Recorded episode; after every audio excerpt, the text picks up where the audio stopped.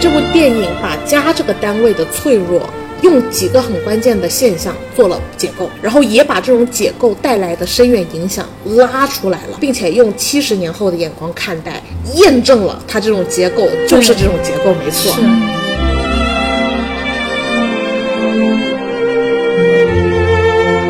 今天我们看了电影《东京物语》。《东京物语》呢是小津安二郎的作品之一，主要讲了随着时代的变迁，农业时代转向工业时代，然后经过了战争的洗礼，家的这个概念也会随着时代的改变而在变动。而这部电影呢，就核心讲了日本的一个家庭在这样子的时代背景当中，给我们展现出来的一系列的故事。嗯我就是觉得特别真实。嗯嗯，虽然它不是有那种很跌宕起伏的情节，嗯，但就感觉是我们跟我们一样的某一个家庭的故事。特别超前对和有预见性。换一个说法来说，就是我们并没有进步。就是当时可能也就是这样子的，对然后现在我们还是这样子。我看这部电影的时候，我跟纯子其实呃感受比较像，就是感觉到很真实。嗯，内容其实核心也是讲子女离开了父母，然后在外地工作嘛。嗯，但是电影里面它核心是带着父母的角度去看，嗯呃一系列的事情。但是从我自己的亲身经历来讲，我更多的是站在子女的角度来感、感受这一部电影。我们当下就是在中国，也是正在经历这样子的事情，就是家这个概念，我们以为家应该是怎么怎么样子的，但是经过我们在外面长期工作过后，我们好像不得不承认家这个概念在我们心目当中渐渐的模糊掉了，以及对亲情、对父母的爱和这种爱的解释，其实在我们的心里面也有得到了不同的一个理解，只是我们暂时性还不敢承认，也不敢去辩解这些已经存在的现实。对，我觉得特别有意思的事情是我们当时看完电影的那一瞬间，淼淼说啊，他们家已经很好啦，然后村里就马上说，嗯，我觉得也没有很好吧。我觉得这里其实有一个小误差的，但我觉得最重要的误差是什么呢？就是看大部分看电影的呃过程中，其实我发现，比如说弹幕啊、评论啊，就我往下面翻评论啊，大部分人其实是指责孩子们的。但是如果我们放在现实生活中啊，其实现在已经兴起了一波孩子们指责父母了，就比如说在抖音啊、什么家庭内耗啊、这什么原生家庭啊什么的，不知道是看电影的人和那些那么说的人是不是同一拨人，还是说其实是同一拨人？是同一波的，只不过你在看电影的时候， 你选择了一个角度，但是回到生活中，你又换了一个角度，对。看同样的一波事情，然后可能同一波人得出了两个答案。对，因为你在看电影的时候，你不自觉的站在了导演给你的那个视角，就从父母的角度出发，对，然后在自己的在自己的生活里面，你当然是从自己的角度出发的，哦，其实我觉得核心就是为自己内心做辩解，某某种程度对自己的既定认知是自己没有错，自己是一个需要选择善良，需要选择现实生活当中，我们在父母的关系当中，我们觉得自己的善意和爱被受到了侵犯，然后我们会站在自己被打破的这一方，感觉自己是正义的，然后去指责父母。但是在电影里面，我们其实习惯性带着导演的角度，用我们所谓的对善意的理解和道义的理解去谴责不道义的一，其实核心还是对自己以既定的认知来进行判断和对自己既定的认知做一个辩解。 OK，、所以我觉得这个现象其实也是这部电影带出来的一个非常有意思的问题，其实也是这部片的二嫂她最后在讲的一些内容。我因为我有听一些别的 UP 主和播客的人在讲这部电影嘛，我觉得大家可能对二姐的误解很深，因为他们觉得二二嫂是一个很伟大的人，就是作为不是亲生的子女，嗯，但是却那么孝顺，这是他们的角度，然后所以他们会觉得好厉害这个人。但是我觉得这里可能有一些很大的误解在里面。OK，那我们现在先进入本片的剧情梳理吧。好的，嗯，其实《东京物语》它是一部在影史留名的一部影片，因为一九五二年开始，每隔十年有一个英国老牌电影杂志《视与听》都会组织一次影史最伟大百大影片的评选。一九九二年、二零零二年、二零一二和二二年的评选中，《东京物语》都分别获得了第三、第五、第一和第四名，反正就是稳坐 Top Five 的宝座。嗯，但是这又不是一个有强烈情节的电影，它很质朴、很日常、很平淡。嗯，所以我我觉得我会建议观众是在内心比较平和的时候去欣赏这部电影。嗯那这个故事的主人公呢，是在二战后家住在日本尾道的一对老年夫妇，他们有三儿两女。年长的儿女都已经成家立业，有了各自的生活。大儿子、大女儿以及在战争中丧生的二儿子的遗孀都在东京生活，然后小儿子在大阪。他们尚未成家的小女儿和他们一起住在尾道的乡下。那这个故事就是从二老的探亲之旅开始，因为整个故事都特别日常，所以我们分为了四段核心的摩擦点来去梳理这个剧情。嗯，那首先第一个摩擦呢，就是二老以为东京是一个非常繁华的地方，以为子女都住在这个非常繁华的地方，但是没想到他们到的是东京市郊。嗯也就是他们首先是来到了大儿子家，那大儿子是一个医生，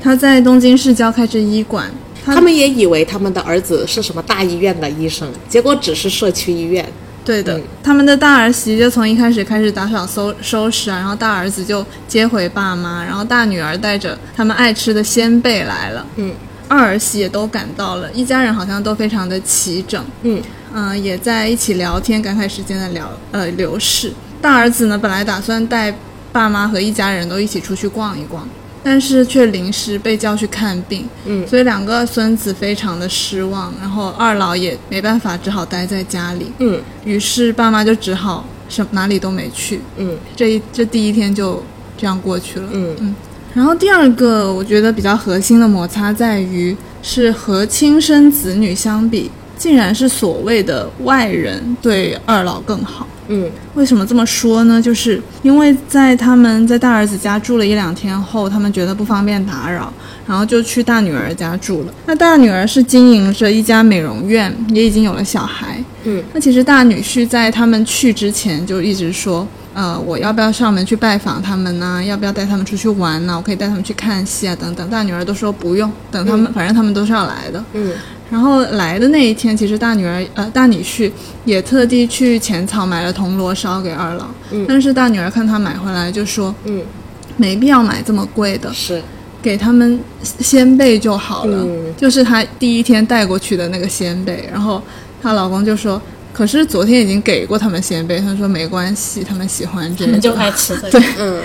对，然后当天下午其实也是女婿带着，嗯，二老去去澡堂，然后去看戏，嗯，然后大女儿就是要继续的做生意，照顾她的啊、呃美容院，嗯本来是说第二天也应该是他们带二老出去玩的，但是因为女婿第二天有工作，然后女儿也走不开，所以他最后就打电话让那个二儿媳，就是他们阵亡的二儿子的媳妇儿，带二老去逛逛。然后二儿媳她是在报社工作吧，嗯然后她虽然很忙，但是也欣然答应嗯请假带二人出游。是他就带着他们坐了观光巴士去游览东京，然后还邀请他们去他家做客。嗯可以看到他住的地方呢不算宽敞，然后他应该也不怎么开火，所以他问邻居借了酒啊，还有小菜，还点了点外卖。对，嗯，他们也一起聊天。度过了温馨的一个晚上。与此同时呢，大儿子和大女儿却在头痛说，接下来要怎么陪他们？他们实在是各有各的事情，都很忙。嗯嗯，没有办法抽出时间，而且又已经麻烦过那个二儿媳了，嗯不方便再麻烦她了。最后他们想到了一个绝佳方案，就是把二老帮他们报了个团去热海泡温泉，嗯最好就多住几天，嗯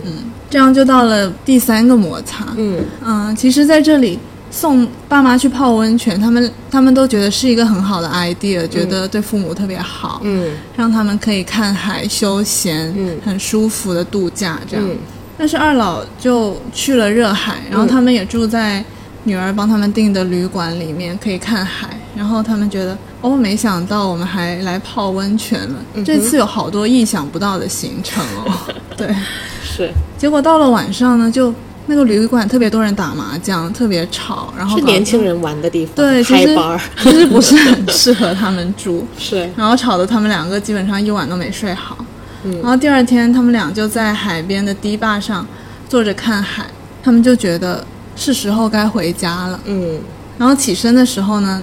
这个奶奶可以叫奶奶吧，起身的时候奶奶就一阵眩晕，没有站起来，然后呢，爷爷就以为是他没睡好，所以也没太在意。嗯，那两个人就回到了东京的女儿家，结果女儿一见到他们特别不高兴，说：“怎么这么快就回来了？怎么不多玩几天？”然后老太太还说了句不好意思，然后就匆匆的上楼了。在做头发的客人就问她说：“哎，这是谁啊？”然后大女儿就说：“哦，只是乡下的熟人 罢了。”嗯，那后来呢，大女儿就过去跟他爸妈说说怎么这么快回来啊？然后说，嗯、然后他爸妈就说，哎，我们准备回去了。女嗯儿说，哎，其实你们不用着急回去啊，可以多待几天。嗯，但是转头呢，他又说，其实他今晚要在家里搞活动，所以其实不太方便。嗯，所以希望他们可以多待几天再回来。嗯那二老就听出了言下之意，他们就说 OK，那我们就出去住吧，今晚就不要打扰你。没办法，奶奶就去找了她的那个二儿媳，嗯，爷爷呢就说去找他的老友，听说他老友过得不错，希望他能收留他一晚。嗯说到这里呢，爷爷就不禁感慨说：“我们居然要沦落街头了。”嗯嗯，二儿媳呢也很好的接待了婆婆，两两个人聊了很多。婆婆说二儿媳二儿媳很辛苦，希望她不要再守寡，嗯、到老了要有人相伴才好。嗯二儿媳就说放心，我不会让自己变老的。嗯在两人互道晚安之后，他们都想到了同一个人，就是他们的儿子和丈夫，嗯然后想到了各自生活的辛酸落泪。嗯在第二天早上，二儿媳还在婆婆临走之前给了红包，很温馨的道别。嗯那另一边呢，爷爷却发现他的好友过得也不好，根本就没有办法提出让他留宿这件事情。嗯然后他们还叫了另外一个好友出来相聚，结果他们就喝大了。嗯最后还是警察把爷爷和他朋友送回了大女儿家。嗯大女儿非常生气，她特别讨厌，她应该是特别讨厌她爸喝酒。嗯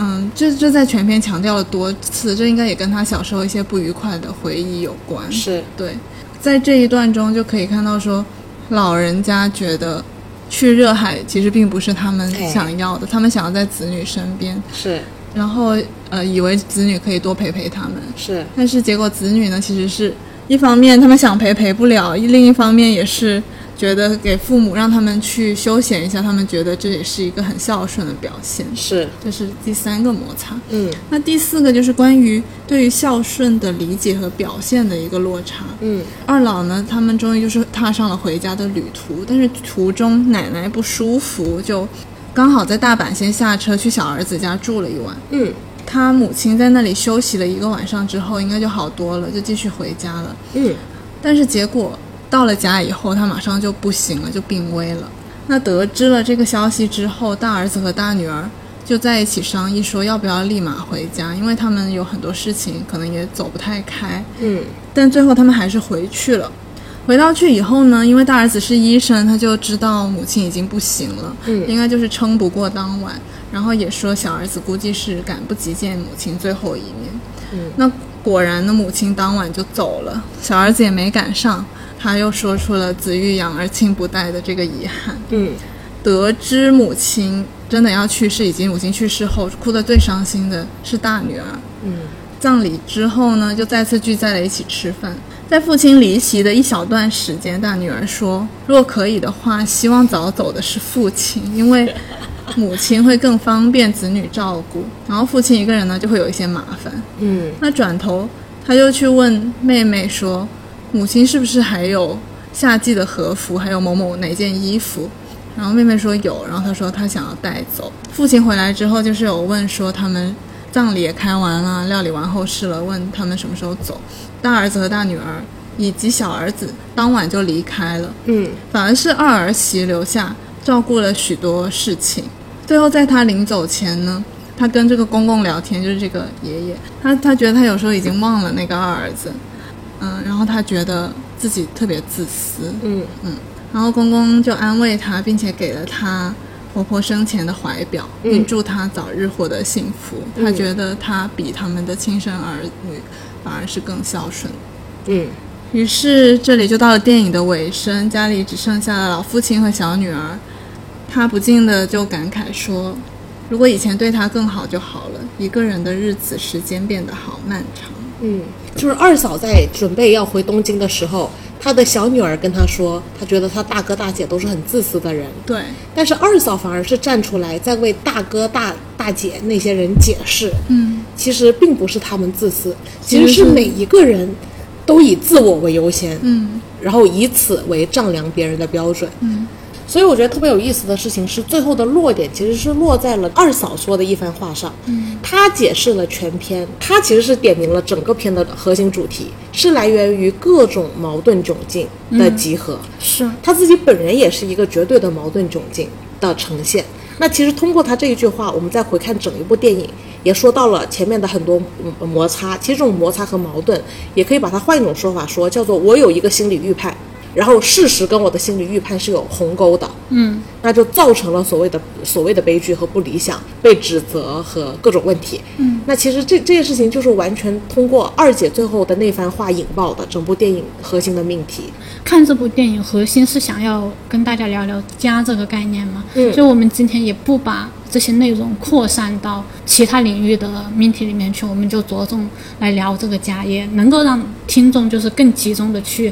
对我们现实生活中的家进行一个更进一步的思考。嗯，片头到片尾，他们的这种呃所谓有一个心理预判和心理预判的落差，几乎是无时无刻不体现的，因为句句话都可以戳中我们的现实。也就是说，我们的现实中也存在着大量的应该怎么样。理想是怎么样，好是怎么样的一个标准，然后每天都生活在这种落差中。是，嗯，一开始父母俩到了东京，他们其实是怀着一个巨大的预判，嗯，去找自去东京逛自己的孩子，我我爸就现在就是这样子啊哈的形式。我我上次跟他聊电话的时候，我爸就说：“嗯，哎呀，等你成功过后，你就会活得轻很轻松啊了，你就会很开心。”嗯我说：“爸，你是不是对成功有什么误解啊？”嗯，对，然后你是一定是对，嗯，就是在很多在我爸他们同辈之间，他他就会认为成功就是你躺着就可以躺着了，就马上可以躺着。然后我觉得他其实就是我爸和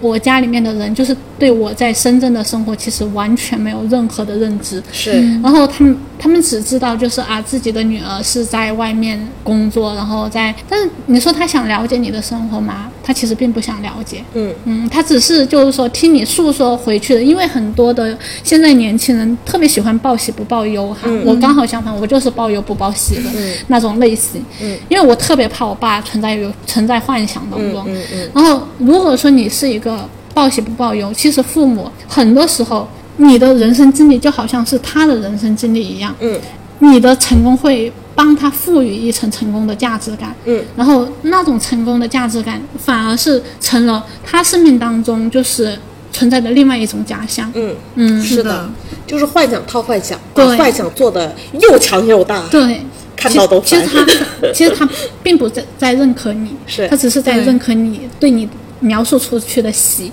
然后他可以跟别人吹这个水，对然后好像自己就仿佛获得了一种被认同感。是的，哎对啊，因为嗯我之前有一次觉得还蛮不开心的，也是，也是我爸妈就是在说说说他们很羡慕看别人家的子女给他们买了什么什么什么什么，就是那些很很要要很多钱的东西，然后、 然后我可能买的都是那种比较日常的东西，他们就觉得他们就说好羡慕啊，嗯他们说对我很失望，然后我就说。所以你们衡量我的标准是用这个我赚多少钱来衡量吗？因为我确实是赚不了那么多的钱。嗯嗯，对，我看这个是一个呃很宏观的幻想，是一种人类集体无意识的投射，就是全方位，全人类的集体幻想。嗯，哎，我觉得其实时代总是会有这种集体幻想的，这个是，嗯，比方说我们对成功的幻想是有钱、很闲，天天躺着吃喝玩乐，然后那个生活美满，好嗯像就啥事儿不用做只了。是我爸对成功的幻想，那其实很多所谓的成功人士是巨忙无比，反而是这样。啊哪有时间管而你且吗？好大压力的。哎，没错，包括李诞他之前不是老说吗？嗯你们看没看比尔盖茨那个纪录片？看了你就再也不想成为世界首富了，因为贼累。嗯，就我觉得很多所谓的成功人也很受这样子的概念所累。是，就你会发现他们拼，就哪怕按着这个标准拼，也拼到了，嗯，但是最后你会发现他们的父母只承认他们认知到的这一面，剩下这个孩子所有的经历他也不体会的话，他没哪关系怕做到了的孩子也会很受伤的。其实他们压根不关心，是，嗯，他们只听自己想听的那一趴，对，因为想听的这一趴迎合了他们对自己人生的幻想对呀、啊。我虽然不够成功，但是那是因为我把时间投都投在了孩子身上。嗯，孩子的成功，说明我也是成功的。是对，其实就是孩子成不成功、幸不幸福不重要，嗯，重要的是他可以赋予我价值感，对，就是赋予一个父母怎么样子的价值感，其实他们心里比谁都清楚，但是他们不承认，是，给自己赋予的这些价值感是自己心里面的缺失。嗯，其实他们不想承认这些， 是因为一一去承认这些东西，他会很活得很痛苦。嗯，那其实我觉得，如果是这样子的父母的话，两个比较极端的情况，一个就是会被在这个压力下会被压制的，嗯会被会会很压抑，嗯然后另外一个情况就是 I don't give a fuck，嗯，其实就是形成了整部电影的这种氛围，这种看似好像还行，啊，实际又挺难受的这种。我看这部电影的时候，我就想说，如果我们在一九五几年已经是这样了。嗯这七十年过去了，我们能不能进步一点点？就如果从导演的角度来看，我们会觉得这一家不孝子；但是还原到生活中来看，我们发现对家人也会有很多这方面的抱怨。对就它会形成一种撕裂和冲突，嗯，就是彼此不认知彼此，彼此都觉得彼此不对，然后就形成了这种所谓的家庭内耗。如果我假想一下，我是这部片里东京生活在东京的孩子，父母来的那一刻，我心里的那个压力也就跟着来了。因为毕竟在他们眼中，我应该过着人上人的生活，嗯，我应该超级优秀，我应该住在东京最繁华那个一环大饼城，对，嗯最繁华的地方，过着人上人的日子，然后很多人尊敬我，工作特别好，家庭非常幸福美满，天天有闲有钱陪他们玩乐。嗯，这些幻想，我觉得就是可以把孩子们也压垮的地方。嗯，也是现在很多在抖音上那边大哭喊我家庭内耗问题的人是，就是的角度嘛。哎，我之前在看过一篇，呃，也是抖音还是文章里面，就是、嗯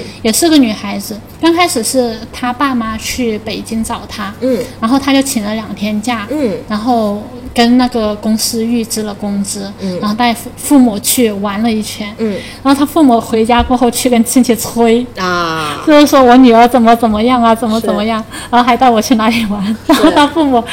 第二次没过多久带着她亲戚去，再再去北京，对，这就是其实如果说某种程度上你满足了父母的这种想象，嗯，其实他会膨胀它。会膨嗯胀，这种想象会膨胀，会进一步的来反噬你的生活状态，进一步内耗嗯对我都可以感觉到这个会形成一次巨大的摩擦，嗯毁灭性的那种。 对，就是现在其实很多女生就是或者是很多离家出走，她发现了这种冲突性过后，很多儿女的选择是对这个家进行了切割，是因为她对自己造成的心理压力实在是大大了。承受不了的那种。对，就是很多人就是说，每一次家里面打电话给我，我的心都是记的，是我需要记两天，是记三天我才能缓过来正常的工作，所以可可想而知，就是整一个家庭对儿女的那种造成的伤害性其实是非常大的。是的，不管是在国外还是在上海的时候，然后我爸妈来看我的时候，然后他们就会都觉得一个人在外面好辛苦，嗯，然后好像上一辈的人看在外面漂泊的独生女性，可能都是这样子的感觉吧，嗯，然后我隔壁那时候上海隔壁住的那个老阿姨也整天说，你就一个人孤苦伶仃的 住啊，殊不知爽死了。对，其实是其实是很开心的时候。 OK 对，反而回来以后，我觉得真的很大压力，就是就这个压力不是一个你不知道怎么讲，就是、嗯就是因为我爸妈也会刻意的说，就是很多事情不要催那么多，或者不要。给我太大压力，然后他们就觉得说，我都已经经没这样有了给你什么对嗯压力了，然后你到底哪里有压力、这样子？幻想出来的是，对，就是，但殊不知无时无刻又在给你压但其力。嗯实真的压力弥漫在各处。是，那是因为他们骨子里就是有这个幻想，嗯，他们也没办法，他们真的以为就是这样的，嗯，就像这俩老出发去东京前，也真的以为只要去了东京，那就是他对整个社会没有客观的认知的，嗯，是的是在一定的哪幻想中，怕就是电影里面、老父亲和老母亲，就是他看到了这样子的现实，他也暂时性的认定了这样子的现实，是但其实他们心里其实是不满的。是的，嗯，其实这种不满，他们两老一副也表现的很像我没给你什么压力啊，嗯我多配合啊，你说你家里有事我就出去住啊，这每一个表现难道不是一种压力吗？是的结果你出去了就说无家可归了，我天， 细思极恐啊！因为我感觉我家人也是这种风格的嗯啊，我去你家住一天晚上，我爸就发烧 了，然后我晚上回家问爸爸感冒好一点了吗？他就嗯 对我也是，就我妈每次生病，然后我问她好一点了吗，她就开始咳嗽。 我说每次都这么巧吗？ 我跟你们反差真的是很大。面对这样子的问题，就是前段时间我妈呀去那个摘那个龙眼嘛，然后把腰摔到了。我哥就很担心，我哥打电话给我说：“说妈，腰摔摔伤了，你赶紧打电话安慰安慰他。然后我让他去医院，他又不去医院。我就说：“那他处理方法是什么？”他就说：“就在家里面。”然后我就打电话给我妈，我说：“妈，听听我哥说你你去摘龙眼摔倒了。”我妈说：“是的。”我说：“那你去医院看了吗？”我妈说：“没有去，也没什么事情，就是有点疼。”然后我说：“那你怎么处理？”他说就：“呃，让你爸用那个个银和那个鸡蛋煮了，然后帮我挪。哎，我说挺好的，这个处理方法就很好，过两天就没事了。然后我外婆也摔伤了。啊，对我外婆摔伤了，然后我妈就好担心，好担心。然后我妈又谴责我外婆，就说让她去医院检查，我外婆不去。然后我就跟我妈说：“我说妈，我说当时你摔伤了，哥让你去医院，你觉得这件事情很重吗？你会很难过吗？”我妈说：“其实我觉得不重要。”我说：“其实外婆也是这样想的，她只是要你关心而已。 就是一种撒娇的方式嘛。对，其实就是我妈，因为不属于是那种撒娇的类型，但是她又需要你给她一定的他就是需要撒娇，对只是表面不像而已嗯对。，只是表面不做。但是我外婆就会把这种撒娇放出来的一个人。嗯嗯，哎，那你们觉得应该怎么样面对父母的撒娇呢？我自己的方式啊，嗯，我是给她理清现实的，理清现永实，远不给他撒这个娇吗？我不会给她。啊，这么狠，因为有了一次就会有第二哎次，也是因为以后的事情会很麻烦。就是现在还好，现在你在这种情况下，就是他撒娇得到了纵容过后，嗯，那下一次就会更放大，嗯，那下一下次等他再老一点，有点老年痴呆过后，那还得了？反正在我这里是不可能的一件事情。你怎么看？我会尽量满足哎，嗯我可能做不到像呃我的一些兄弟姐妹那样那么会做，嗯就是做的特别周到那种。但是我觉得就一些基本的东西我会做到，嗯就至少不会让他们觉得呃你不孝，或者说让他们觉得很丢脸那种、这种程度吧。嗯嗯嗯。OK，我首先会戳破你们再撒娇呀，嗯，然后他们说啊，是是是， 就他们得先认知到自己是在撒娇。我另外一方面也会承认他们有这种心理盼望和心理需求，但我不会给他们要的那个，嗯我会在给另别外的一个，对对对，你说的那种很麻烦，我是能理解的，就是得寸进尺。嗯，我我要一，你给我一，那我就要二了。嗯，但是这件事情不是我妈要的，所以我给了一就是一，不会变成二。然后我就发现，这也可以满足我妈的心理需求。她其实就是要你重视她，她也希望她对你的重视你能知道。是，哎，嗯，我说的那种就是，比如说，比如说我妈不舒服，嗯，但是我觉得我其实能做的很有限，嗯那我能做的，我可能就是会时不时问她要不要喝点水啊，然后比如说她想吃什么去给她买啊，就是这种程度，但是可能不会怎么说，更会做或者更孝顺的人，可能就是会把那个。吃饭吃什么，然后就自己煮粥啊，什么各种，然后说怎么去医院吃什么药，就全部 take care 这种程度，我可能就做不到那么周到。嗯，这种这种程度也也会养出那种依赖很重的父母。是，它是双向的，其实是。嗯是的，嗯，其实哪怕能力强的也会抱怨。嗯，我是降低父母的心理需求，就是降低他对你的那个嗯期待感。也是。对，然后等你降低了过后，你再去做一些补足的时候，哎他就会是是很满足。哎，这个这个这、这个其实就是我说的那种嗯对嘛，，嗯就比如说我爸说，哎呀，就是说，哎，我我最近胃痛，你你妈又不在家，我说爸，我经常胃痛，其实我觉得也没什 么， 然后我一个人在这里也没人关心我，然后爸说，哎呦，辛苦你了，你一个人在那里。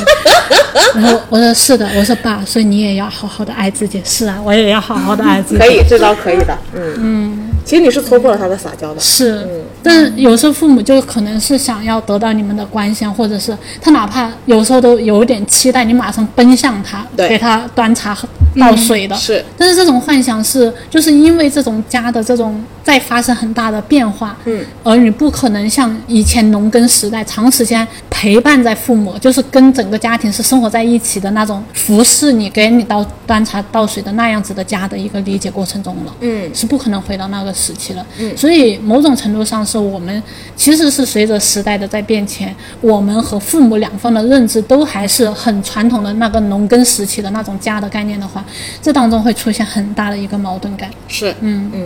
这一期其实最主要的主题就是作为一个家的单位怎么反脆弱的问题。嗯，我觉得很多苦难就是由脆弱造成的。嗯，那其实，在我们刚才讨论的过程中，我们就是有一个对脆弱的担忧隐隐作祟，你总觉得自己在伤害他。或者也觉得自己在被伤害。那我们还原到在这部电影里，我们已经理清了，其实父母是带着一个巨大的幻想去东京的。那东京的孩子们自然是可以察觉得到的。就我觉得这部电影有很多没说的部分，嗯，是，但是对于我们现代人来讲是非常可以感同身受的。其实我大概能够解构这部父母对儿女们的期待，嗯就特别像是我爸妈那个年代。是，我我觉得我可以简单跟大家解构一下，嗯，我爷爷那个年代离家去工作的人其实是很少的，是，然后所以家里面的人基本上都是聚在一起，是就是哪怕是嫁女儿这种形式，也是嫁在隔壁， 估计是对，嫁在隔壁村啊，或者是就很近的这样子的呃地方，是所以那时候的家是什么？是离得很近的家，哦对，养儿防老之类的。但是随着就是工业时时代的到来，然后因为又产生了战争，而且工业时期进入到中国这个，其实基本上是改革开放的那段时间，嗯就是很多的子女啊，就是我爸妈这一代了，嗯，他们就是会去外面啊、呃打工啊等等之类的去工作，然后其实这个时期就是形成了第一波的跟上一个时期的家的概念其实是不一样的，嗯因为有很多的儿女为了呃生存，所以就去外面工作去了，嗯离父母远了。但是这个时代已经发生了非常巨大的改变。嗯，那时候我记得就是很小的时候，我爸爸把我爷爷。就是接到他们身边去生活的时候，我爷爷生活了可能不到半个月，嗯我爷爷就强烈的要回家，嗯因为他不适应我爸爸他们生活的那个环境，嗯而且我爸妈也不可能也是要去工作，不可能陪、陪我爷爷的，嗯所以我爷爷在那样子的，就在城市里面，他没有亲人，不认识任何人，他、嗯他们也不知道怎么面对城市里面的。生活，嗯，但是现在呢，又是产生了另外一个时代的变迁了，嗯，你知道我看到的内容啊，嗯就是信息切割。是，怎么切割的呢？像我爸爸最近看那个日本到核废水，然后看那个俄乌战争，看到他很很感气触，很感触。他说：“哇，世界真的是不太平啊！”他突然真的意识到了自己生活的这这几十年是全球最和平的时间。嗯，之前之后从来都没有这么太平过。我们上一代的父母吃了一大波红利，其实是的完全走了一步绝对的上上升升期，是啊嗯，没有任何阻碍的，从非常贫穷的那种生活，突然走到了现在。对，他们见证了最美好的时光，然后还身在福中不知福的那种。啊 但是如果你有希罗多德历史的真相，你往前再看多几十年，往后再预判几十年，你就知道那一段幸福，你珍惜自己闷声发大财就好了，你自己默默忍着闭着嘴，享受庆幸着自己是全天下最幸运的幸运儿就好了。对，他们不能把自己的这种极度的幸运投射在之前的每一代和之后的每一代。但是我发现我爸爸对历史的认知呢，就是从毛泽东时代开始到他这个时代，嗯，刚好是刚好中国是的上上升期期，嗯，所以他就完整的吃到了一波农民的红利，然后他就把这种农民的这种思维和这种安居乐业、格局很狭义的被切割的投射下去了。那其实我们是投射了一代，一波，所以我们这个年代的所谓原生家庭、家庭内耗，它其实是一个统一的问题。嗯嗯，我们上一代的父母其实非常幸运，是非常他们非没常办幸法运理解现在的孩子不幸运是，是怎么可能呢？对，怎么可能不幸运呢？对，因为他们觉得说，哦，我们小时候比你苦多了，对我们过的是苦日子，这样过来的，所以就不理解，就是当下就是生活那么便捷，然后有那么多的物质，我觉得是因为他们的历史被切割了，嗯，你都不知道，如果真正社会通货膨胀起来，内卷真正开始，你用一车钱买一袋米，你省的钱够用吗？其实是不够用的。但是他们一方面是真的没经历过，二方面其实历史历史中都有记载，有很多很详细的资料他们没看过，他们没看过，他们对他们来说只是传说，是不可能发生在他们的生活里的。我觉得他们也可能也没想那么 多，是，就是没想那么多。对就是没事这。只是在他们的就是他就是就这件事情，就是觉得是不应该这样， 就是因为没想太多，所以对什么都认知都有很理嗯错所当然误。啊。所以我觉得跟培训有关嘛。嗯，就如果我们从来都是一个被呃切割的教育，就会导致我们很脆弱。嗯是，我们刚刚其实已经分析出了一个很重要的问题，就是他们生活的那个时代和我们这个时代是有落差的。嗯，其实这一点也完全体现在了这个《东京物语》里。像他，他们到了东京，看到自己的儿子在东京过得好像也没有怎么地嘛，跟想象中的不一样嘛。是因为他们那个时候日本泡沫经济已经开始了，嗯，已经有很多好像谁的孩子在东京获得了怎么怎么样的成就，是啊他那个类比就开始来了。但他们尤其只能类比这个类比，他们也没有真正经历过所谓现代化的城市生活。那其实，在孩子的角度来讲呢，他们一方面顶着父母这个压力，嗯，他们也不是撕破脸皮，因为他们也才刚刚经历第一次体验，他们也被驱逐到了东京郊外，他们内心也在承受着一种心理落差。就是一方面，他们既想在父母面前好好表现一下，但另外一方面又没法好好表现，没能力表现。对这件事情会让人孩子那里也形成一种逃避。嗯，我觉得他当时那个大儿子本来要带东京两呃带带两老去逛东京的，嗯、他不是临时接到了一个说小儿。生病，他放不下，要去看。嗯、然后同时，他的老婆说：“要不我带你带他们去逛对东京。”然后也被拒绝了。你说家里不能没有人，家里不能没有人，可以理解他们是一个诊所，但是真的有那么重要吗？全天下只有你一个诊所吗？是，呃，你你不在岗位这一会儿能死很多人，还是怎么地的？还是怎么地的呢？所以我觉得其实这件事情背后本身就裹挟了他一种逃避的行为。嗯，这种逃避的行为也影射了当代的生活。就是《东京物语》里面描述的，无论是父母这一代，还是说儿子这一代，嗯其实最核心的话题就是两个时代的人都没有认清现实。哎，没错。然后同时呢，也不戳破彼此，对，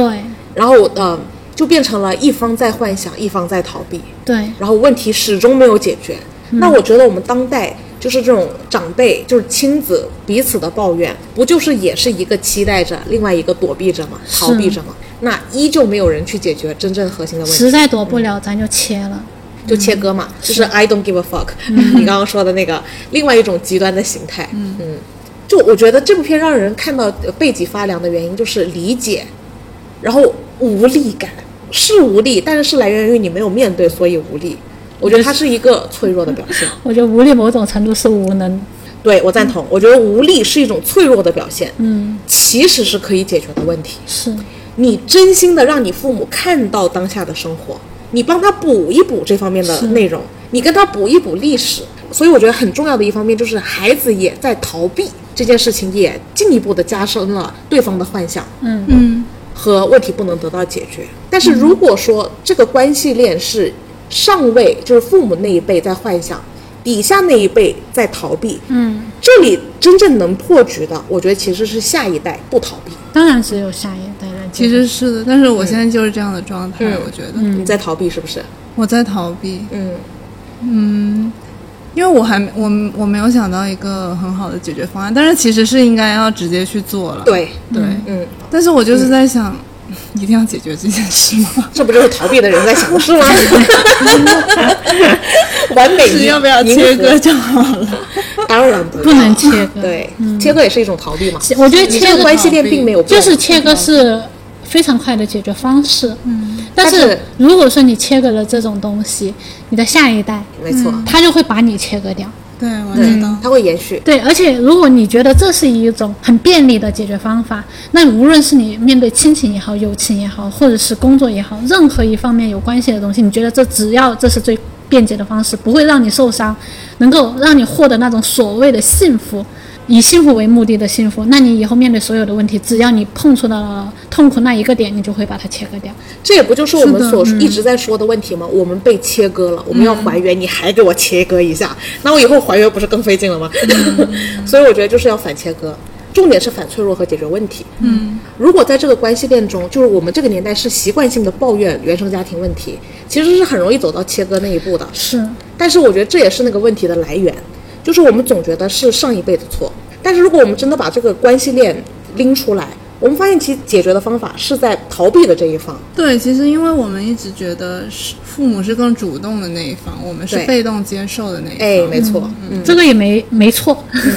就是很多时候我们从小到大，从教育的角度，就是我们生长在那样的环境，我们确实是，如果作为一个小孩，我们确实是没有任何的主权和嗯任何的那种反抗的力量在的，嗯就是我们是一种。被动的输入的是形式，嗯就是无论是呃爸妈给我们灌输的概念，还是说整个社会给我们灌输的概念，我们都是被动吸收，嗯，呃吸收的一种方式。但是从我们成年了过后，我们有能力去反抗这一切了过后，嗯其实我们从某种角度上来讲，我们如果想让自己的生活更好一些，或者是想要让下一代的生活更好一些，我们肯定是要解决这个问题的。是的，嗯。所以我觉得就堆到这儿了，就是关于这个《东京物语》的这个展开就开始了，关于整个家的问题探讨。是那其实，在这个第一层摩擦之后，很快就到了第二个小摩擦。第二个小摩擦是什么呢？就是其实两个父母是觉得跟自己的儿子、孩子应该是更亲近的，其实看孙子没啥感觉。嗯，但是呃家里的人呢，总觉得可以把孙子丢给二老照顾。父母到了东京啊，你会发现他们也担当起非常像保姆一样的责任。嗯，在家里负责补衣服啊，做做饭呐、呃，照顾照顾孙子啊。就他们奔着享福的目的去，最后做成了保姆。因为我姑姑也是一个很想环游世界的人，她想自己玩的开心，结果却因为对方就她孩子的一句工作很忙，她就变成那个不得不去照顾两个孙子的人。这件事情也让她窝火，这个很真实，很这个普很遍。很普遍。其实是，那有时候站在子女的角度上来讲，当时不想生小孩，嗯，是父母你就会要生父母就会引诱儿子，就是哎呀，你生下来呀、你生下来不用带，我们帮你带，对是，到头来带久了也也要发火。嗯嗯，但是我觉得也有一部分女性会尝试自己 PUA 自己，就自己说服自己。嗯，哎，我觉得这样做才是伟大的女性。我就是要好好带娃啊，孩子在外面很累，很很拼，那我要做好后勤。嗯，因为其实在这部《东京物语》里的那个老太太，也就是一个这样子的女性，体现在其实。其实我觉得这里还有一个小的隐藏的摩擦，我觉得也是很值得品味的，就是她和她老公在出门前有一番对话，就找不到那个气垫枕，嗯，然后她老公坚信地说：“不就在你那吗？肯定在你那，我肯定给了你了。然后那个奶奶一直说：“没有啊，真的没有，我这儿真的找不到。”然后结果那个老头子最后发现：“哦，原来在我这儿，不好意思啊。”就这一幕，他其实花了蛮长时间在争执的，嗯，其实就是在讲，也是吻合我们刚刚讨论的那个。大的主题，它其实不完全是上一代和下一代之间的摩擦，嗯，而是人与人之间就会有这样子的矛盾，是很容易生成的。是就是我有一个刻板的印象，而且我我还是强势的那一方，嗯，那自然就会出现一个被接受方，嗯，那被接受方一旦逃避了，他就会助长这个那一方的膨胀，嗯，然后会让他更坚定。那相反，如果能戳适时的戳穿他，就是你看那个人最后找到了气垫之后，那个淳朴的太太也没说他什么，感觉像是一种习惯了。哎，我还不能接受吗？但其实我在看这部片的过程中，我能感觉到有点像我们之前讨论那个花城咖啡厅里，嗯，波伏娃的父母的那个关系，就是他到底爱不爱他？可能他觉得也挺爱他的，可能女方也觉得对方挺爱我的，但是这种关系的压制还是在的。嗯但其实这种关系的压制就是应该被戳破的。嗯，我们会发现整个整个历史的洪流啊，因为总有一方在隐忍和逃避，嗯而助长了另外一方的膨胀和坚信。嗯是这个在很多关系里都是这样的。这个在很多关系里都是这样的，嗯也就是说，所谓的上一代和下一代，也无非是把这种评级的代沟放大了，放成了两个更大的级别，嗯，其实就是现在的男性跟女性的问题，也有这个问题，是，就是一方的隐忍，然后助长了另一方的膨胀。膨胀，其实就是现在女性就是要反抗起来，因为之前的历史长河，女性在两性关系当中一直都处于一种隐忍的方式，在家是里面存生存着，是的，然后另一方男性其实是，所以男性在这样另一方的隐忍当中，助长了他那种权威感啊嘛、是然后现在这种权威感被膨胀到了一定的程度的时候，女性反应过来，哦，这种隐忍是不对的。是然后女性开始反抗过后，男性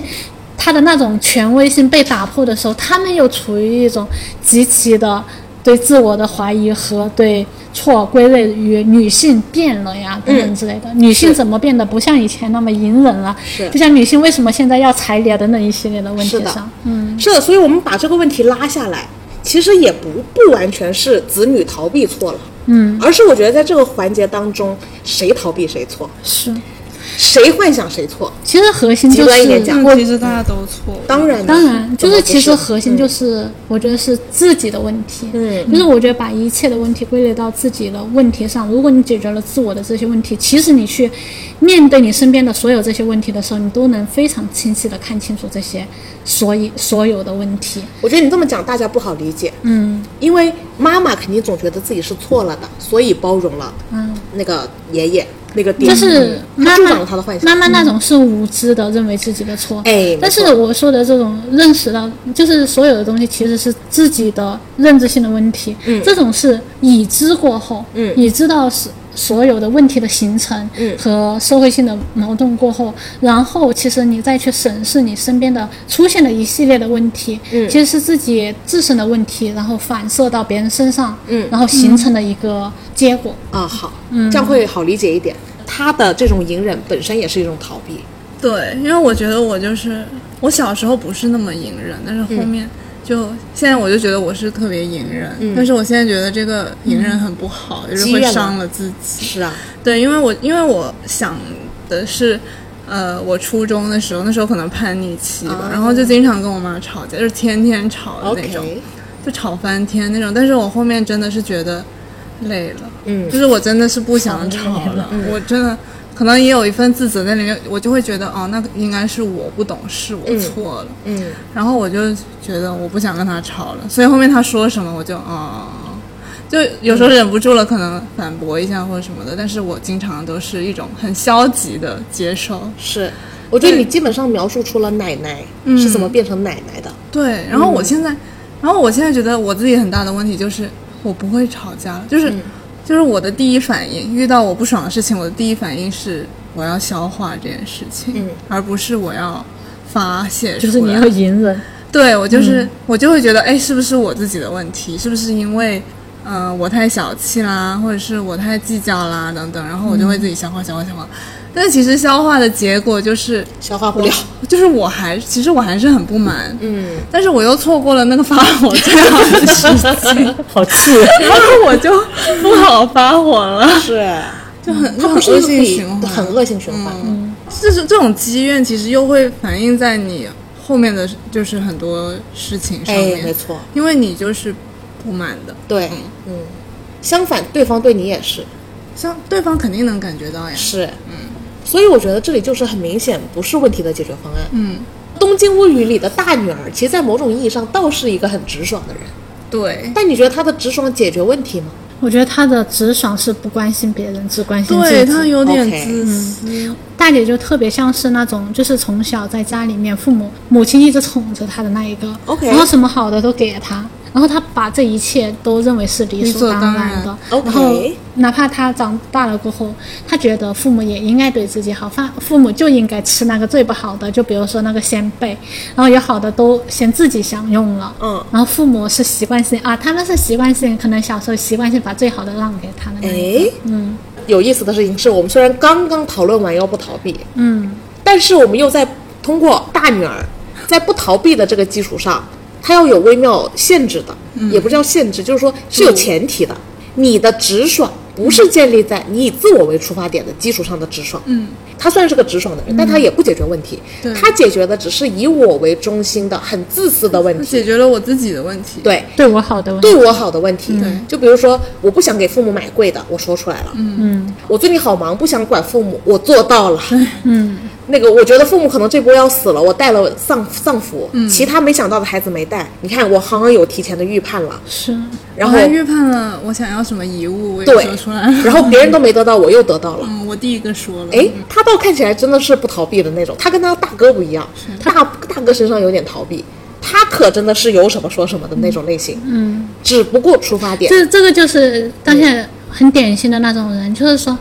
跟你聊天的时候，前提就跟你说，哎，我是一个很直爽的人，还有什么可能说到你哎心里不痛快的，但是你不要怪 我。然后啪啪啪的说，哦，对，然后一顿输出，然后你很还可怕。 哦因为他前提跟你讲了一个我早就跟你说，我我是一个很直爽的人，哦吼，嗯，你不能以这种去谴责他任何的东西。但是其实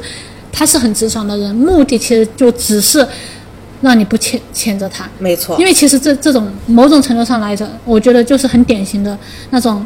自私的人哦和那个利益既得者。哎，没错哦。所以我觉得他这个设置也很妙。你不逃避的前提不能是以自我为中心的，嗯，通过大女儿就可以如此折射出来。那我们接下来再看二媳妇儿，我觉得二媳妇儿，因为我们刚刚也提到了一下，我觉得她是怎么说呢？大家一度是觉得她是一个比较孝顺的人，但是我在看的过程中，我是要打一个巨大的问号在这个二嫂身上的，嗯，伟大有点大吧这词儿。就觉得她很孝顺，感觉她能做到别人做不到的事情。嗯，我看很多 UP 主说，哎呦，她可真的是太孝顺了，我是肯定做不到这样，就感觉好像把她变成了一种标准式的人物。但是我觉得大家可能怕不是对二嫂有一种误解，对孝顺有误解，你们怎么看二嫂二媳妇儿这个人？我觉得他是一个停止不前的人。那我觉得就是二媳妇儿，她就是就做的都很好，然后停滞不前嘛。然后大女儿、大儿子就是没有停滞不前，一直在往前走，但是但是就很比较自私的那一种。 OK，、我这里要表达一下我对二媳妇儿跟你们不一样的看法。嗯，怎么因说？为我觉得她最后的情绪，她是最剧烈的那一个。嗯，而且她不是剧烈在妈妈的死，嗯她是剧烈在自己的丑恶。嗯她为什么对自己的丑恶有一个这么痛苦的表现？她最后最情绪最激烈的时候，嗯，其实是在自我表达上，她其实是利用了嗯，梁老怎么利用？嗯，我懂你的意思。啊她利用二老给她降低她自己的那个所谓的负罪感和哦自私是那个的感觉，因为然后还包装的很好。啊嗯这一切其实就显示出了他其实是他精心打造出了一种我是别人家孩子的形象，但这件事情也不是发自他内心的，而是他的目的，而且他实现了。她的目的就是得到这份认可以及是他其实说了，如果他是个停留在过去的人，他不会说其实我已经忘了二哥很长时间了，嗯其实我并没有停留在过去，就是所谓的这个人情世故上面，她做的特别好。特别好。我觉得甚至有点太拼了，你们觉得他的私心是什就么？是刚刚说的，要达到那个呃，得到那个允许说，让他可以继续他自己的生活的这件事情的这个目的，他可能是有这个私心。我觉得他的私心是，他现在的生活很寂寞，嗯，工作也没有个盼头，嗯，他寻求的是一份这样子的认同和归属感，然后只能透过他已经死去了，而且也也忘了的丈夫的家人才能获得，嗯，所以他极力打造出了在这家人心中还是一个标准媳妇儿的样子，但只是因为他在其他方面完全无能，就是别的路感觉是她这个好媳妇的身份，是她被这个社会认可的唯一的，可以被认可的那就种。他心里的其他缺失，他在用这两老填补。我觉得不一定吧，因为因为我觉得他确实心里是背负着，虽然他说已经忘记了，但是要他真的呃没有在二老的同所谓的同意或者是说祝福之下，然后他去嗯、呃开始一段新的感情或者怎么样，他可能确实是会有心理压力的。我觉得她完全不是因为这一点，因为我相信在她这个丈夫死了之后，她妈妈肯定常常在跟她说：“我给你这个许可的，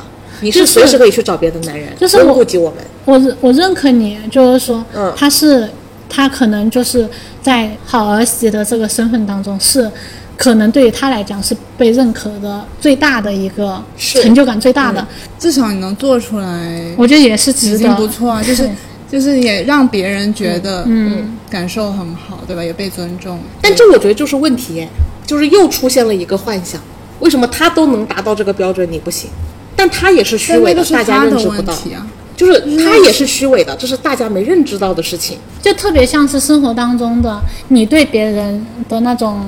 就是吹捧啊，嗯然后另外另外一方也承认了这种吹捧，就是一方吹捧另外另另一方，然后制造的这种幻象就一个叠加一个的哎这样没子的错呀出现的感觉。是的，然后白慧的意思就是，这个儿媳妇通过这样对她的一种孝顺，然后其实是在叠加了一种类似于吹捧的幻象，然后哦父母的认可又在吹捧了另外一种幻象，然后这两因为啊个它对比了嘛。对对比对了，然后这两种幻象就形成了一种，嗯，它连锁但反是应，嗯对但是这件事情就是他的，就是父母的期待这件事情是父母要解决的问题啊，就不是这个二媳妇儿的错啊。我觉得他过分表现了这一点是有问题的。在这部电影，我觉得有很多地方有体现呢，哎就是他第一天赶来的时候是气喘吁吁的，他是赶来的。当年那个年代并没有交通那么发达，嗯，大可以可以过两天再来，这这一段是有明确表达出来的。他们当时有一幕就是二媳妇儿带他们去逛东京，她说大哥在那儿，大女儿在那儿，我在那儿，嗯，她是从城市的另外一头气喘吁吁的赶都要赶过来的。我觉得他是非常助长了两老对这个标准的定义的，因为我觉得这个人在我眼中就是就是让我回想的时间最长，因为首先他最后的情绪爆发和他对自己的羞愧是最重的，其他人都更理所应当的。我觉得他为什么会对自己有一个这么就是痛哭流涕的自省呢？我觉得就是来源于他可以意识到自自己之前的行为是一个什么样级别的行为，那是一个什么样级别的行为呢？我可以理解百惠说的这些，嗯感觉有点像内卷的意思。哎，就从他开始内卷。嗯，对，就是从他开始内卷，是他站在了一个很鸡贼的位置，嗯，但他的放纵其实是造成了一系列问题，更没有办法解决，但他又坐享其成了。所以你觉得他是主动的吗？我觉得他最后意识到了这个问题，对呀、就是其实前面的并不是说他刻意的助长和有意的助长，哎而是说，哎没错他这只是说他做的这些事情，在你的理解当中，在社会性问题对家的这个概念当中，他只是说就是无形的当中以为做得好就是好事，好心办坏事嘛，嗯然后办、哎办的这个坏事，只是说对社会性问题更多一点而已。是当他那个最小的女儿跟他说：“我他们都很自私啊，嗯，就你最好了。”嗯，他那一刻意识到了自己做了什么。嗯，前半部分他造成这件事情也是出于他的本性，但是也是出于自私的本性，但是他又包装的很好，好到什么程度呢？大女儿的遗物要要，这个二嫂的遗物直接给，都不用问，最后把那个怀表给了他嘛。他意识到了自己这一面，反而让他变成了那个最坐享其成的人。但他其实出发点也是跟大家一样级别的自私，只不过他的呈现方法不一样。那只是还是，我觉得他也只是从自己角度出发，看怎么能让事情舒服一点。嗯，但其实你看，他还是以自己舒服为出发点的，就是这不就是这部电影，呃，拍的这么平静，能让大大家毛骨悚然的原因吗？哎没错呀就是导演就是平平的表现了生活的，其实是哪怕对于淼淼来讲，这是算是已经好的家庭了。你看这种好的家庭，其实是已经是存在了很多社会性的哎没错问题，但是大家觉得正常，就是哪怕这么描述现象性的问题的过程当中。就是很多人觉得是很是问题的，但是很多人还意识到这是好的问题。对。就是其实从根本上来讲，就是哪怕是导演本身，他只是在描述现象，对，还没有描述问题所在。嗯，其实就是很多人我们在聊这个命题的过程当中，我们如果说想要聊问题，那我们就不能说聊现象。不能站在你得分得清对，不能站嗯在现象的角度上去探讨它的好坏，哦而是要站在问题的角度上探讨它是否解决解决问问题，哎嘿探讨到问题。 Yeah，因啊为其实我们刚才已经在扒这条线了，就是来源于有人有幻想，有人在逃避，有人看似没逃避，挺直接的，但是他出发点是自己；有人看似已经做的面面俱到了，但他的基底也不在解决问题，而是在助长问题的深化。他只是把自己抽离在了问题之外。嗯，就好像我不是那个造成问题的人，我明明做的很好呀，是，但他其实他他也是助长了这个问题，他也在加重这个问题，只不过他看似站在了一个没有罪的位置。雪山崩崩什么石，没有一片雪哦雪，花是无辜就是的，那个，嗯，尤其是站在旁边旁边冷漠的那个人，就是对站在鸡贼位的那一个人。站在记者位那个人是最不无辜的。你们身边的这两个人想不想解决核心的问题？是哦，如果说两个人只是想要解决现象性的问题，嗯，其实最快的方法就是鸡贼的去面对这一切，就是两边都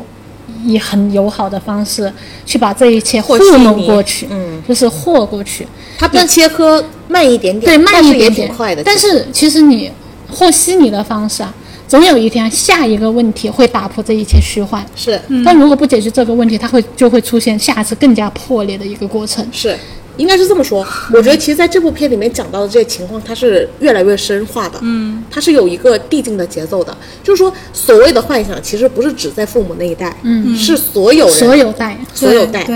那呃，到逃避也不是只在呃我们这一代，而是所有代都在嗯对逃避，其实我父母那一代就在也是逃避了，对，嗯，那所谓的那个第三个是什么？哦，自私。自私这个问题也不是只在我们这一代更强烈，嗯而是也是每一代的。只不过说我们这一代那种物质化的东西，让我们显现的更自私。嗯因为就是比如说，呃，我们这一个时代物质越多了嘛，物质本身就是欲望的呈现。嗯嗯，只不过说父母那个时代，他们的物质本身就少，能够是反映他们欲望的东西本身就少。嗯，是，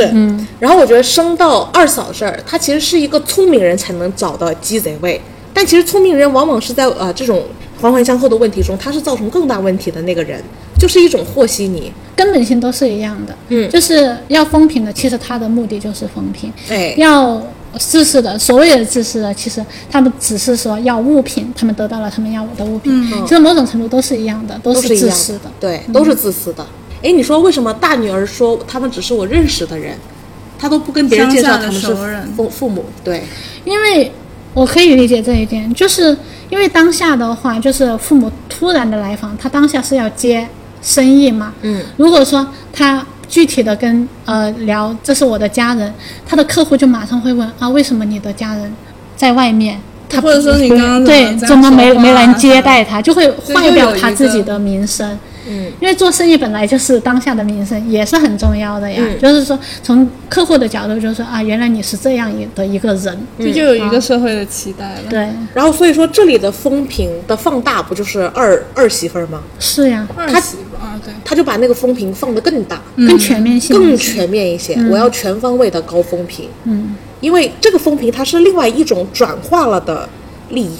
不是物质。大女儿可能更物质，嗯，她其实是务实的物质的。对，因为说白了，我们刚刚也说了，其实刚刚说的充满幻想、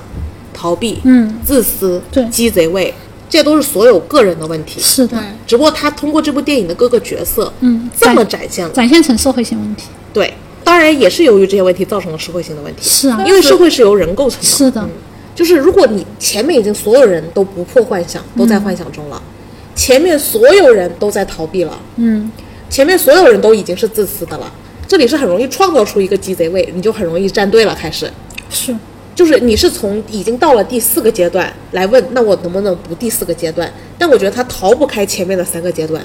也就是说，在反脆弱的问题上，我觉得第一件事情是全体破幻想，嗯，破其期实待你所谓的破幻想就是认清事实嘛，嗯认嗯清事实，就是对当下形成这些问题的所有追踪、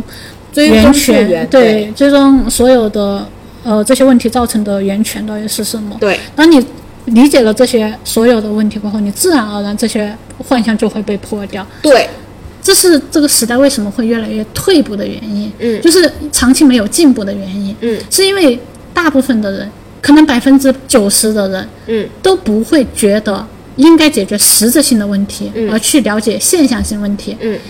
哪怕但是呢，其实百分之九十里面。可能有百分之八十几的人也不想解决现象性问题，嗯，也看不到现象性问题，呃，只看到我跟你的问题，嗯和就是为了幸福和快乐的生活的嗯这个问题，不产生矛盾性的问题，就是连现象性的问题都不想解决。我觉得一定程度上，嗯是一种冷漠。当然了，从他你的他就是这个鸡贼位的冷漠，我觉得比那些直冲冲攻击你的位置还冷漠的多。就是从你想解决社会性问题的人是是这样子的，啊，是的，但是从别人解想解决现象性问题或者是嗯被解决的那个人的角度来讲，嗯，他其实不这样认为啊。是如果是你想解决社会性问题的人，对待那个只想解决现象性问题的被解决问题的那个人来讲，他觉得你是冷漠，他会觉得我觉你得他倒不会觉得我是他觉得冷漠你攻击但我性会太觉得强他会觉得我攻击性强，对他会觉得你攻击性很嗯强，对我造成了很大的压力压力。对，那我们再往下推，然后是大阪的儿子，他们这次之旅其实本来没有想去干呃三儿子的，嗯，就是有种大限将至，人到最后，然后所以他就在大阪下车见到了那个儿子，见完回家病危。儿子核心的描述闪光点呢，其实就是在葬礼上，嗯他其实应该是离他们最近的，嗯，但是他是来的最晚的，然后来晚了之后呢，又一副啊、呃那个子子欲养亲不待，就一副我其实很想尽孝的，是我我没这个机机会。然后最后在葬呃，最后在葬礼上又是那个二媳妇儿给他劝解了一波，嗯，但实际上呢，他也就隔天就要走。对，呃，你你你当时还说他明明刚刚还说完“子欲养而亲不待”，怎么觉得这个言行前后不一呢？嗯，然后他就走了。嗯，你们怎么看三儿子这个人？他是那种他比二媳妇儿要更不好吧，就是他只有口头说， 连实际行动都没有。更虚伪。我觉得三儿子特别像是《四肢愈合》里面的主角， 怎么说？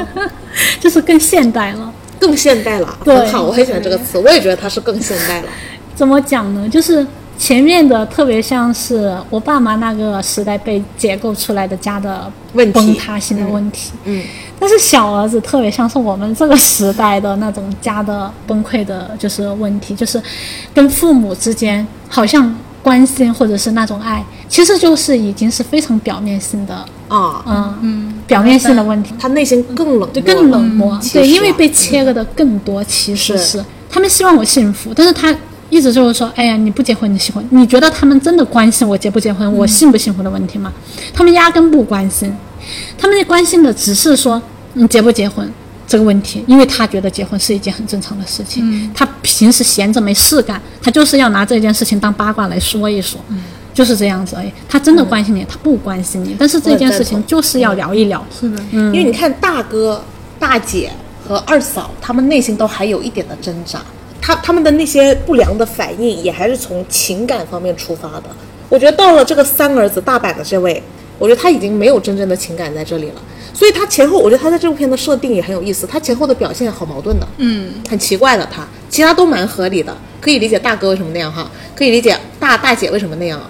二二二媳妇儿有点难以理解，但是其实也还是可以理解的，也是从情感方面激发出来的一个内容。到了大阪的这儿子，他已经没有从情感方面激发出来的内容了，他只剩下表面的应该了。嗯，对，这种应该已经跟他心里面怎么想的没关系了。就是历史传承了五千年，要孝顺，那我就打个电话跟你说，我很孝顺你。对，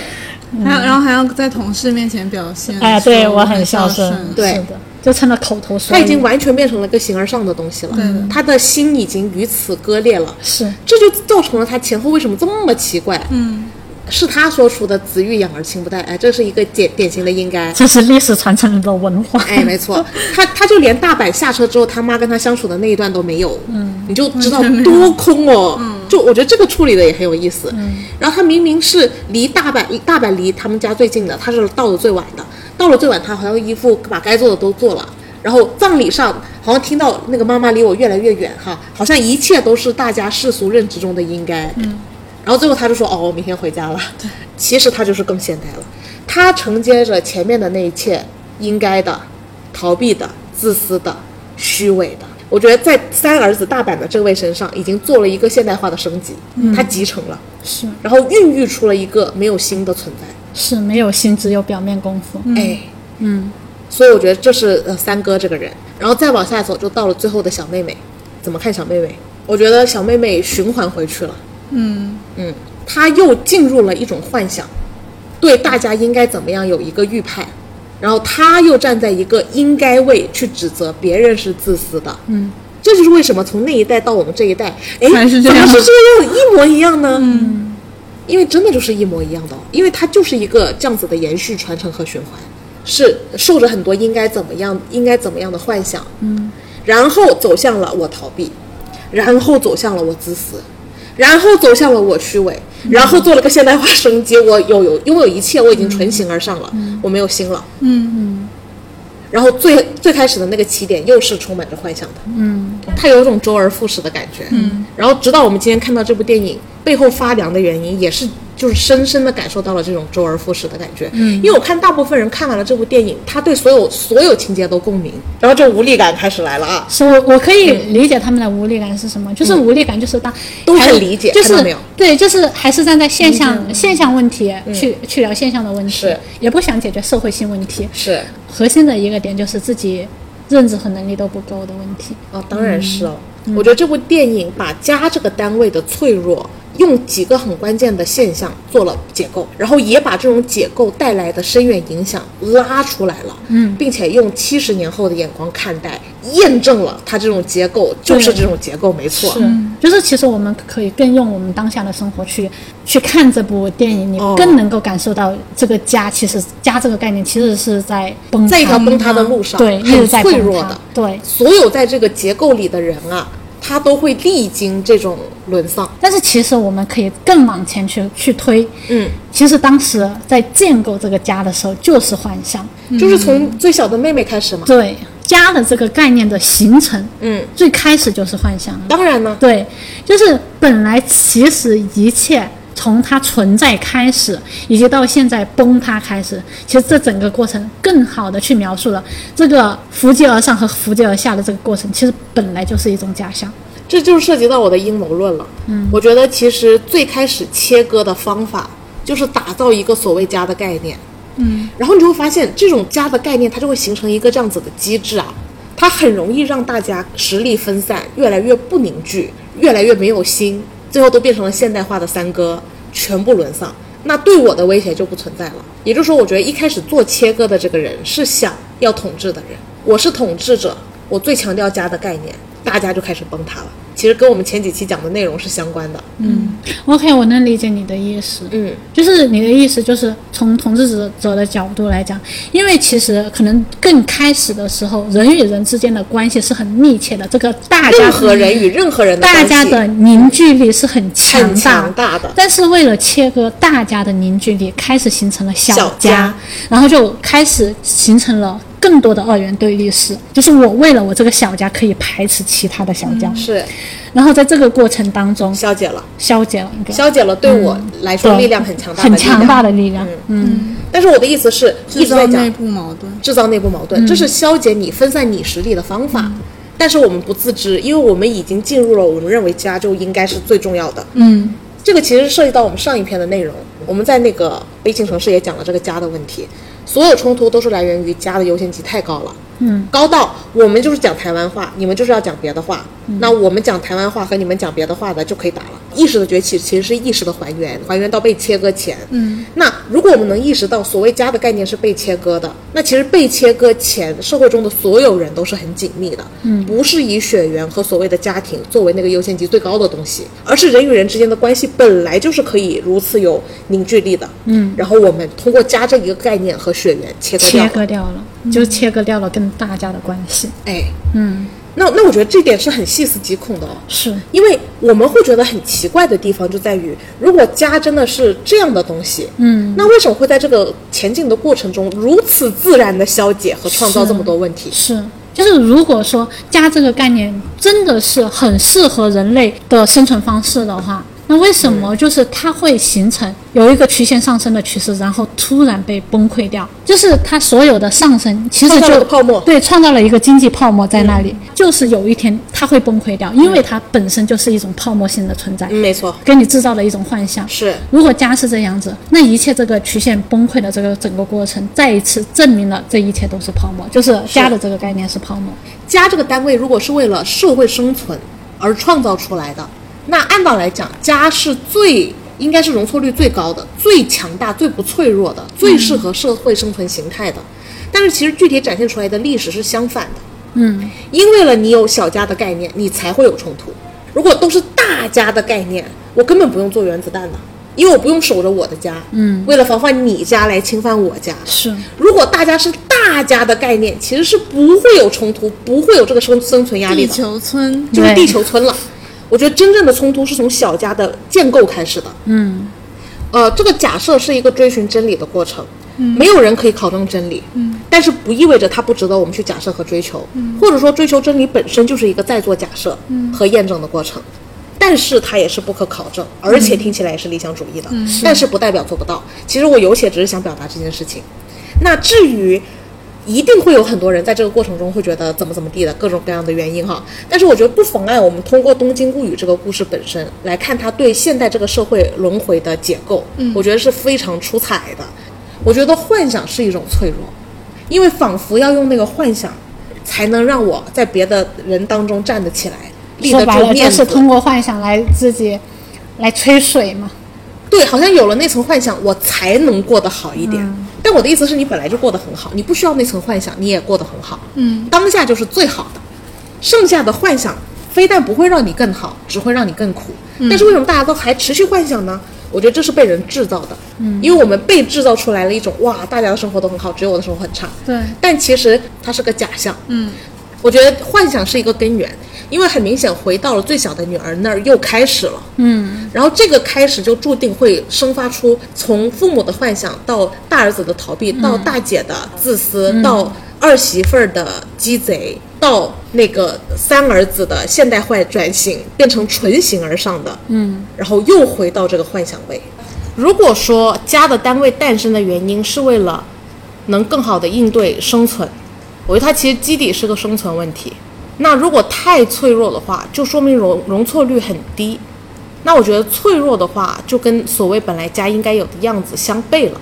之前有看一本书嘛，他是在讲那个反脆弱，他是在讲做商业模式的时候，不是要幻想这个商业模式能赚做的有多大，能赚多少钱，而是要让这个商业模式扛得住社会的动荡。这种商业模式自自身得具备一种反脆弱的那种能力，这个商业模式就能得以存活得更健全。所以我觉得，其实，在搭建一个家的概念上，也是要意识到什么是反脆弱。那其实根据我们刚才的推理，我们发现，其实一个家庭开始走向内耗、走向脆弱，其实是跟有幻想、逃避、自私、虚伪，最后形成了一种形而上的没有心的，然后最后又开始幻想，而这样子构建出了一个其实很脆弱和内耗的关系。那所以反向的，我们就要想，反脆弱本身就是要反幻想、反自私、反逃避、反虚伪、反形而上没有心、反冷漠。但最重要的，其实起点还是怎么反幻想。那我觉得这种幻想其实是双向的，就是说你父母对你孩子的当下的生活有幻想，其实你对父母给予你的也有幻想。你觉得他应该给到你什么，才能让你现在怎么样？然后从我的角度来看这个问题的话，我就觉得是从每一个人呃力所能及的去做到的一件小事开始，就是对待你身边的任何一个人，或者是对待你身边的任何一个事，嗯开始认真的聆听别人讲什么，嗯认真的用你的眼睛去看这个事情，嗯一个是用耳朵听，一个是用眼睛看，一个是用心去感受。嗯对，其实核心就是不要先假设性很多问题，就是你听到什么是什么，感受什么是什么，不要瞎判断，嗯然后再继续追踪的一个过程。嗯，是，我觉得他其实有个千里之行，有第一步就是要我愿意。我觉得大部分人看不到的原因，是因为我不愿意，我不愿意去看那么多啊。你讲什么是你的事儿，关我什么事儿？所以，如果从关系入手，我觉得前提就是来源于不愿意。那我觉得这又让我想起了《降临》里的内容了。其实，大部分人在刚开始接触外星人的第一反应，其实是想马上知道我想要的答案，也没有在听对方讲什么，因为其实是不愿意听的。直到那个女语言学家出现，开始跟大家解释到，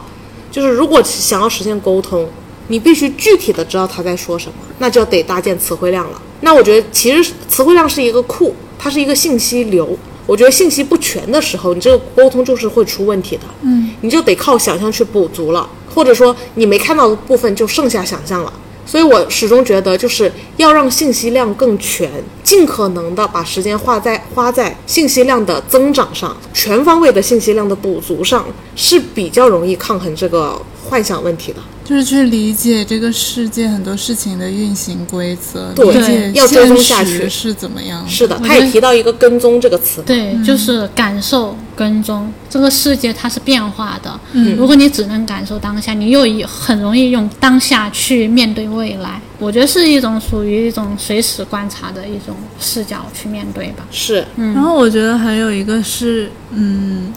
需要接受我们的局限性，就是是放弃一些控制欲，就是嗯，要去接受说很多事情是我无法控制、无法决定的。有一个说法可能更好一些，嗯，就是把自己瓶子里面的水全部倒了，空杯。空杯的心态去面对这些，因为我觉得控制其实很多时候还是带有自私的欲望去面对这些信息和处理这些信息的。不过空杯，对，但是如果空杯的状态，我觉得其实就对就是是正这常个的意面思对，嗯嗯。就是就是接受事情不会按我想要的方式去发展。这不还有一个前提吗？你有想要的方式。他空杯的意思就是说，嗯，连这个就想象都没有这，个想象，对哦对，OK。你你都想不到事情会不会按我想象的对因为方就向发就应展。该就不要这个想象。对对我觉得其实当非常空杯的时候，吸收是很简单的。对，其实就是因为你不空杯，导致了你的吸收很困难。就嗯嗯，就是会更轻松，是对自己来说，是的，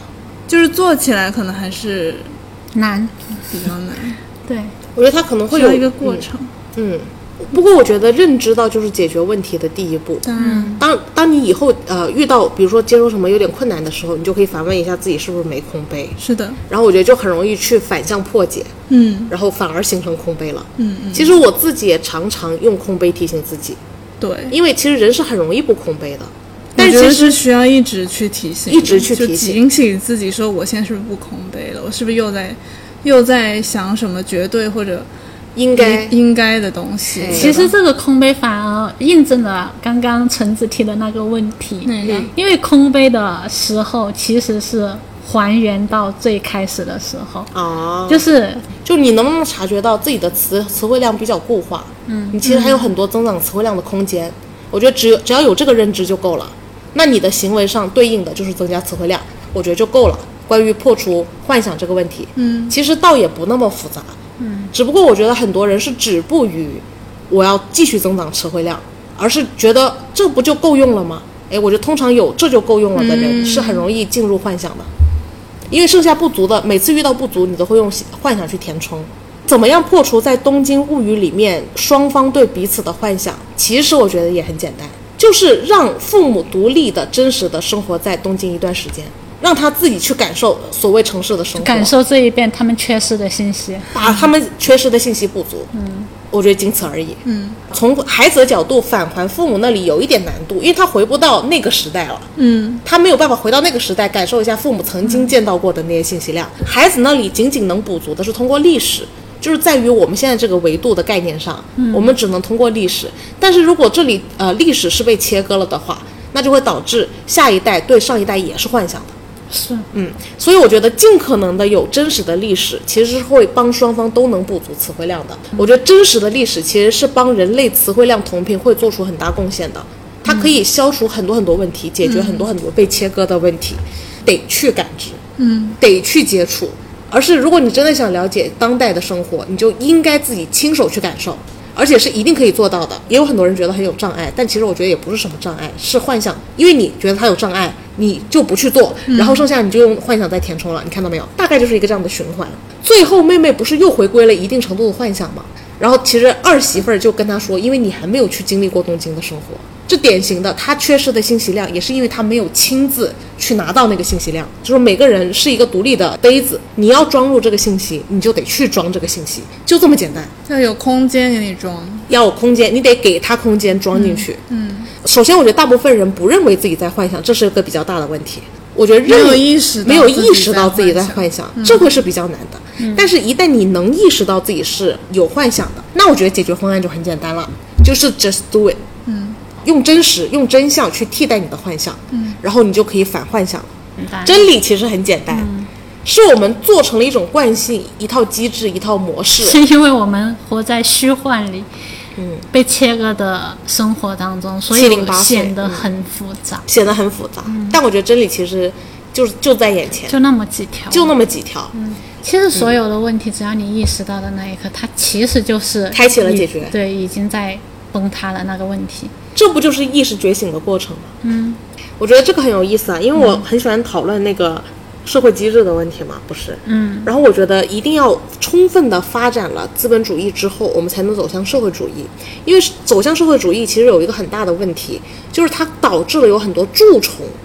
可以消耗社会资源，而且是别人为他赢得的消耗呃那个社会资源，他会变成不为这个集体做贡献，但他却可以变成分利的人，就导致了其实更理想的社会机制，人类配不上它，目前为止，所以只能用资本主义这种利己推动，至少可以导致所有人都在奋力的作为。重新论述一下，我觉得未来的呃更进步的机制，肯定是每个人在努力作为的同时，不介意分享成果。嗯